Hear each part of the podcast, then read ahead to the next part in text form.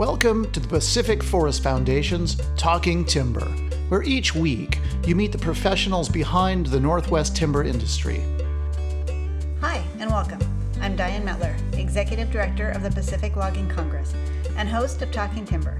In this first episode of Talking Timber, we will be speaking to Becky Rowe, Director of Forest Health at Shasta College. She's going to talk to us about the amazing forest program they have at Shasta. In the meantime, I want to thank our sponsors, the Pacific Logging Congress and the Pacific Forest Foundation, both promoting sound, technical forest education through projects like this podcast. This year, the Pacific Forest Foundation will be awarding over $20,000 in scholarships. To find out more about the organization, visit www.pacificforestfoundation.org. We also want to thank our sponsor, Timber West Magazine. The publication is packed with valuable and useful job stories on successful mechanized harvesting plus wood processing techniques. For more information, visit www.forestnet.com. Okay, now let's hear from Becky Rowe. My name is Becky Rowe, and I am uh, the Director of Forest Health at Shasta College. In my in my current role here uh, within the forest sector, I actually started, um, came from private industry. I worked for Sierra Pacific Industries at their main office in Anderson, California, Northern California. Um, and I worked in a workforce development and communications role. Um, I'm born and raised in Shasta County. So while I actually grew up um, in more of an agricultural family, and my dad is in the cattle business, um, still just growing up here, you're kind of surrounded by by the forest sector. And as you, you know, as a kid, yeah. I remember the timber wars. I remember those things, but you know, they weren't um, they weren't really pressing on on like my family but my parents had a lot of friends that worked in the mills and worked you know there was there's a lot of impact that was just felt throughout the community. Yeah. Um, and then as you get older and you start connecting the dots and you start understanding you know kind of what drives these rural economies and and then really start understanding where it is that we live um, and kind of in the center of california's you know industrial timber basket if you will um, you really start to understand the impact um, of what the forest sector brings um, not just in the jobs that it brings from a direct line of wood products manufacturing and so you know working at sierra pacific i had the opportunity to learn a lot about that yeah. Um, but also you start to understand that um, all of the you know kind of additional support um, pieces of the economy that go that go hand in hand with uh, the forest sector and and not just timber not just industrial timber but the importance of healthy forest management and what that means from a tourism perspective when you live in an area like ours and oh, yeah. the recreation values and and how all of those things are all tied together um, in economic and workforce development um, throughout our entire region. How did you start work then at Shasta College? What was the move there? So yeah, so when I was with Sierra Pacific, um, part of my role was working with our local community colleges wherever we had, uh, wherever Sierra Pacific had operations you know were had had mills and had manufacturing facilities or had forest land. And working with the local community colleges and high schools and doing workforce development and seeing how sierra pacific could partner with those community colleges to support through advisory committees um, support through other um, means in kind of um, helping to develop and expand their forestry natural resources um, offerings and pathways at those colleges. So, mm-hmm. in doing that, um, I had relationships here at Shasta College that had been developed. Really, when I was working initially for Sierra Pacific with Shasta College, I was really looking more at the manufacturing side of things, uh, manufacturing okay. side of workforce working with the welding programs and machining programs and kind of advanced manufacturing programs at Shasta College. But um, I had colleagues at Sierra Pacific that were very engaged with the existing heavy equipment. Um, so, like heavy equipment construction, what we call yellow equipment, um, a lot of cats out there. That were on those advisory committees because they had a vested interest in you know seeing those parts of the sector um, having the workforce that they needed. Uh, so that is uh, as a landowner. Uh, such as Sierra Pacific is contracting out the implementation of their timber harvest plans, there is a healthy contractor base to be able to do that work. So, yeah. um, it was through that those conversations and then through my workforce development role and being pulled into those conversations mm-hmm. that i started learning more about uh, shasta college's program and the opportunities um, and kind of this lofty vision that they had for uh, developing the first of its kind heavy equipment logging operations program. Um, so, through some grant funding and in partnership with uh, a local Fall River Resource Conservation District um, that had some grant opportunities with CAL FIRE Forest Health grants. Uh, we put in, or Shasta College put in, in partnership. When I say we, at that time I was on the other side of the table. Yeah. I, the part of the we that I was was with Sierra Pacific. Um, developed a proposal and and you know put in as a partner with Fall River Resource Conservation District for $3.2 million to launch a heavy equipment logging operations program. That $3.2 million would buy an initial um, fleet of equipment as well as funding um, faculty support staff um, operational costs you know it's it's yeah. an expensive heavy equipment is an expensive program to run um, as well as expanding offerings for a very existing but very small uh, CDL training, truck driving um, training program that Shasta College already had. And, and so, sort of expanding that, um, expanding the number of courses that could be offered, as well as taking it into um, some of our farther reaching areas of our of our service district here at Shasta College. So I was familiar with it from the from the very beginning, um, but again, it was on the industry side of the table. That sounds like a lot. I think the college very quickly realized yes. that this is going to be a big project to manage. Yeah. And um, and while the college has instructional deans that oversee the instructional component and over, oversee the faculty side um, of those programs, uh, they recognized that that this was, you know, kind of a pretty large grant to manage and a pretty large program that was being um, launched very, very quickly, or we were building the plane as we were flying it. Yeah. Um, and so an opportunity came uh, came up for me to take a position to step into that role, and uh, I but I, I made the leap into higher education, and I'm so happy that I did. I still work very closely with those industry partners, um, and I have got to meet so many more and gotten to be um, have close relationships with a lot of the licensed timber operators um, you know a lot of those equipment operators that are really doing that work on the ground. And it has just been it's been amazing. I i love it. I love what we're doing. Um, i love being able to connect those dots for students as well in that mm-hmm.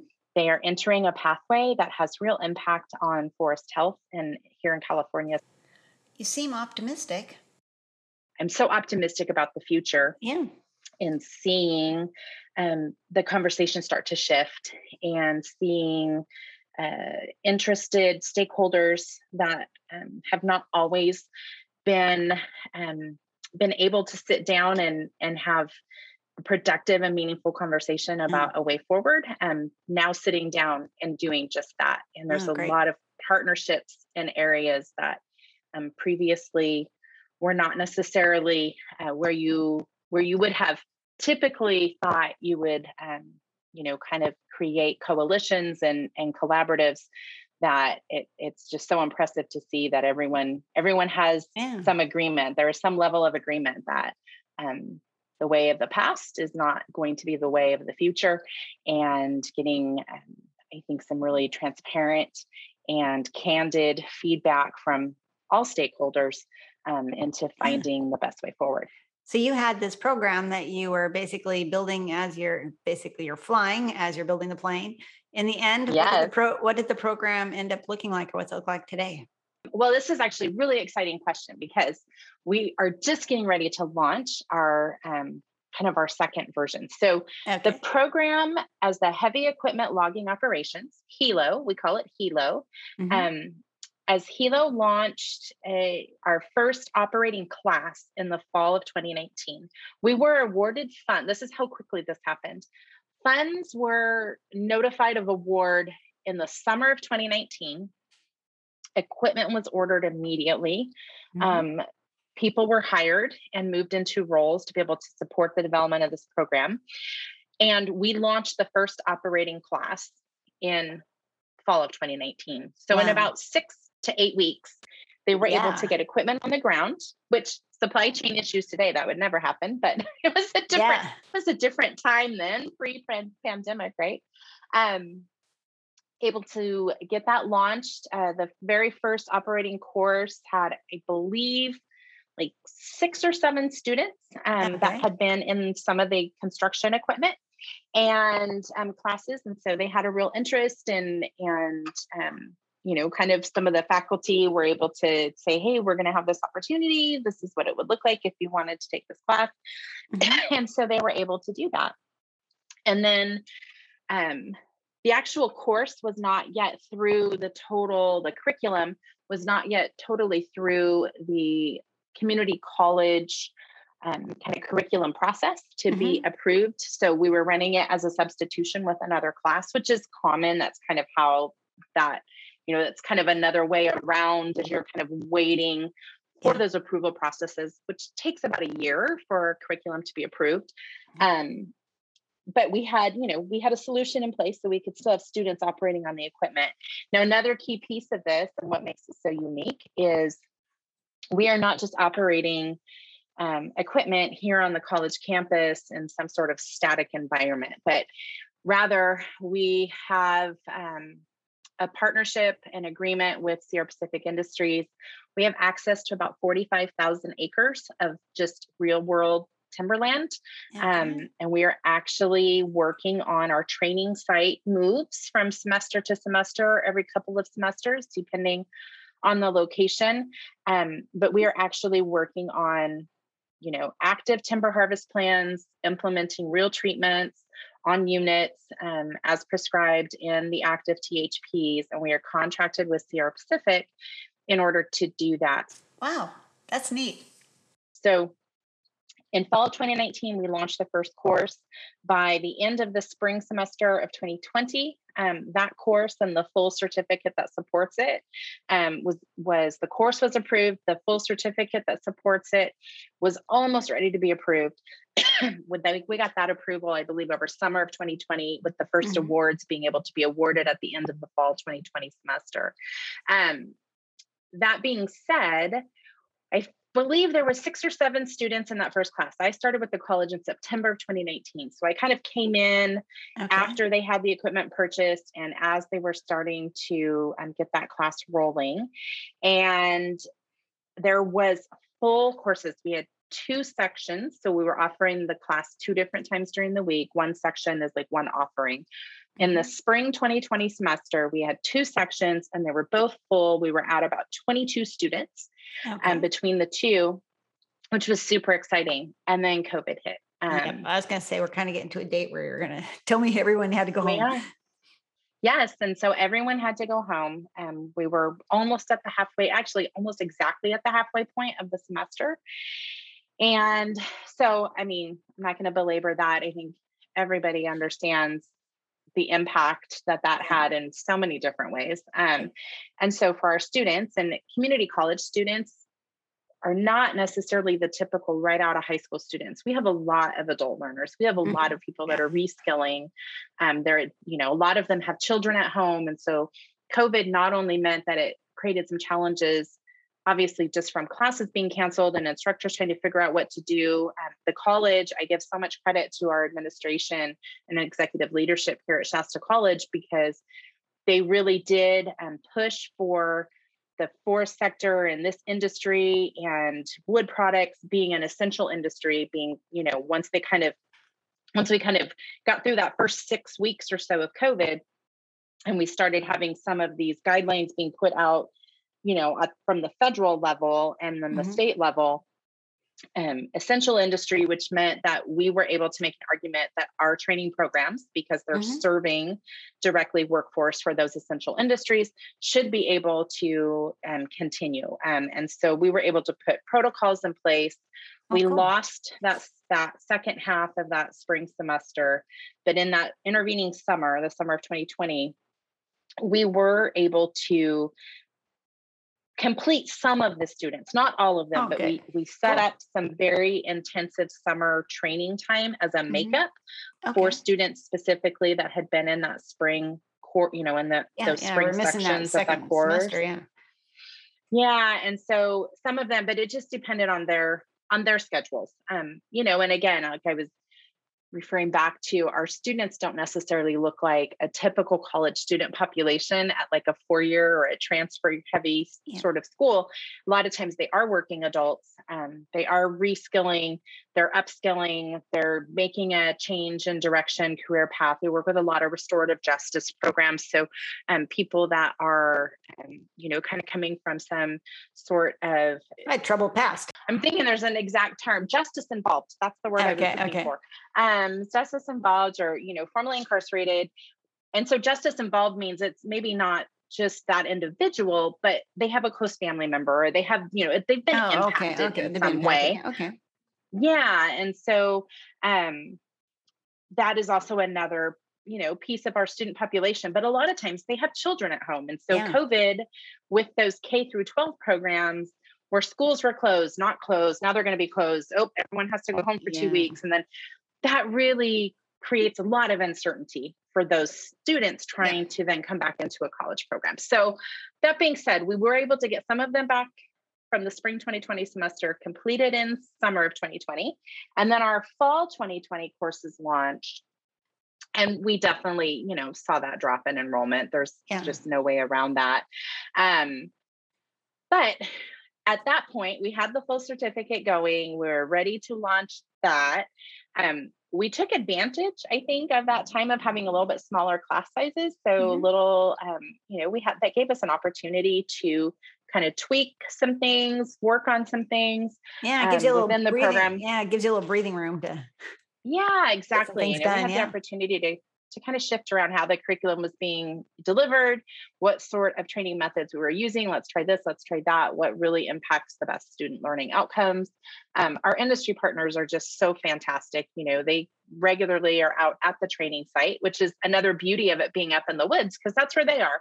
Yep. And they, everyone, everyone in our region knows where our students are operating. So you know they stop by and, oh, and check nice. it out sometimes they sometimes they have their eye on a student like hey when that one's done i want to know oh cool um, yeah so we really do and the students get the benefit of engaging with those industry yeah. partners as well so they get to really kind of get immersed into the culture of what the industry is and then that's really important um, for our industry partners. I, I love it when our industry partners say, and we have a couple, Delbert Gannon with Creekside Logging is is Oh, I know Delbert, yeah. Time.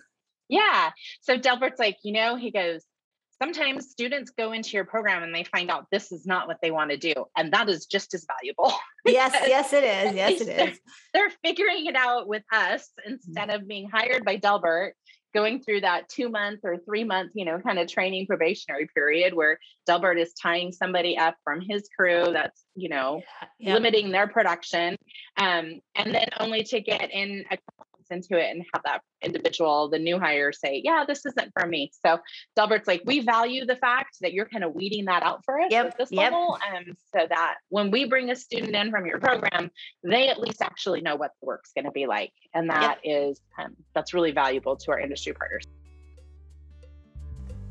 Hi, we're going to take a quick break to thank our sponsors, the Pacific Forest Foundation and the Pacific Logging Congress. Pacific Forest Foundation is still accepting applications for their scholarships this year.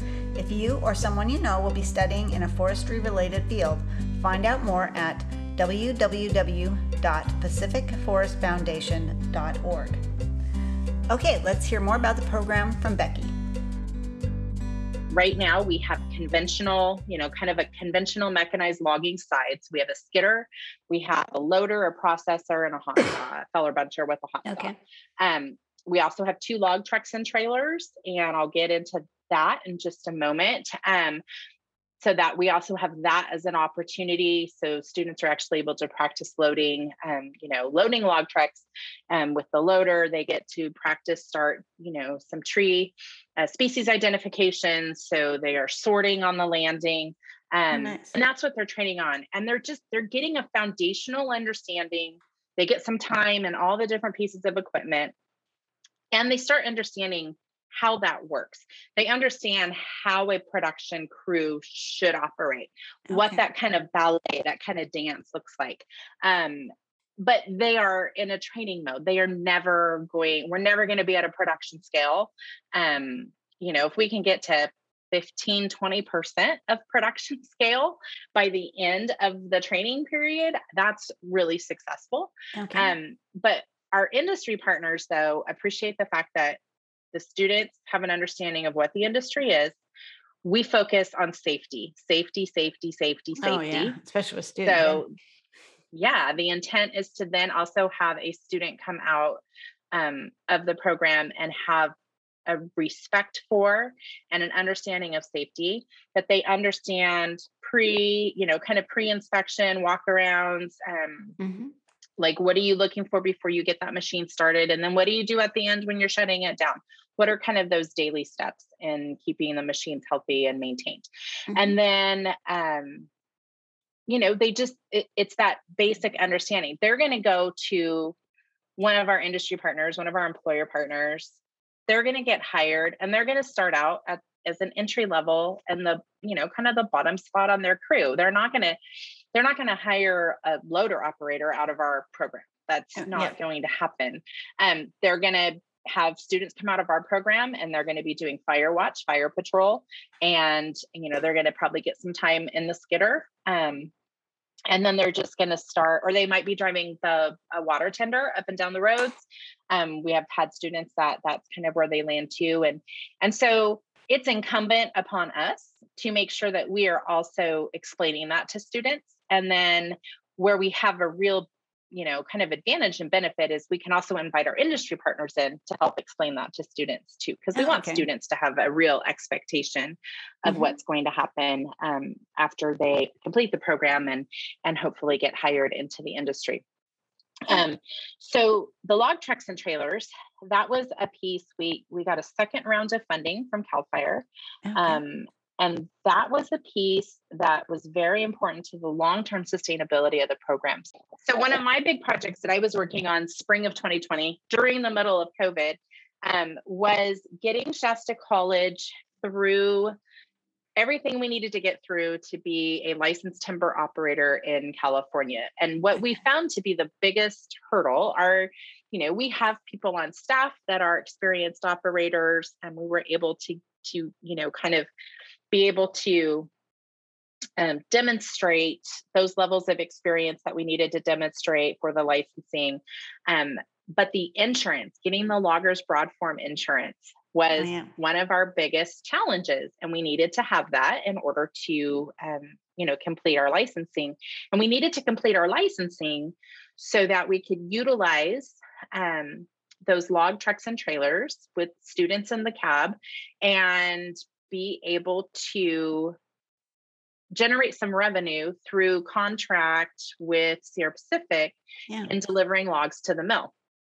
And so, um, being able to do that, there is a revenue stream that goes right back into the operational side of the program. And, you know, really our goal is to move enough logs down the mountain into one of the mills um, every semester to cover our fuel for both the um, the the trucks as well as all of the heavy equipment and to you know cover consumables um, lube grease those sorts of things so yeah. Mm-hmm.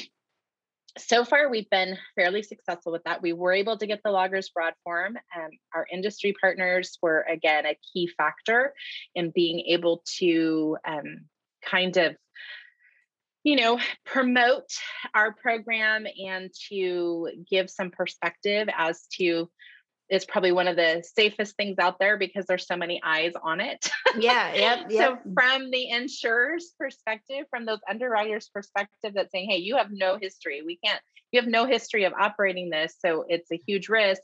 Um, we were able to have those industry partners come alongside and say, you know what, there is going to be an industry person there, like nine times out of 10 all the time.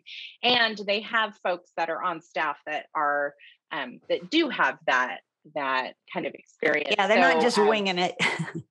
yeah, we're not just winging it. We're not just putting students in these pieces of equipment and saying, "Here, go for it." it that's a little scary.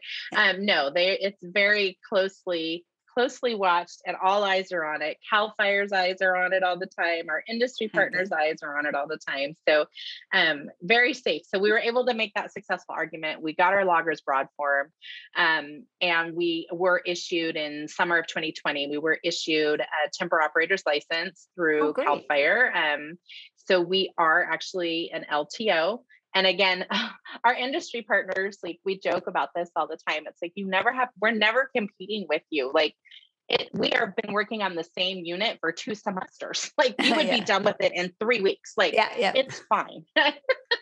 But no they are all very much in support of it because they do understand um, and they have advocated it was actually through our advisory committees which those industry partners sit on that they were like you need to figure out how to how to be able to you know get paid for the little bit of of you know logs that you are producing so that you can put that back into your program because the grant yeah. funds eventually will you know be be spent and then you yeah. still have an expensive program to run so um so that is working great i'm really excited when i looked at it took a look at the last couple of semesters we've we've met our goals and um, we've covered our fuel costs and that's really all that we are looking to do is if we can just cover those operational yeah, great. Uh, costs going forward we want to thank our sponsors, the Pacific Forest Foundation and the Pacific Logging Congress as well as Timber West Magazine for making this podcast possible. And we also want to thank Becky Rowe for taking time out to be part of Talking Timber. Until next time, take care.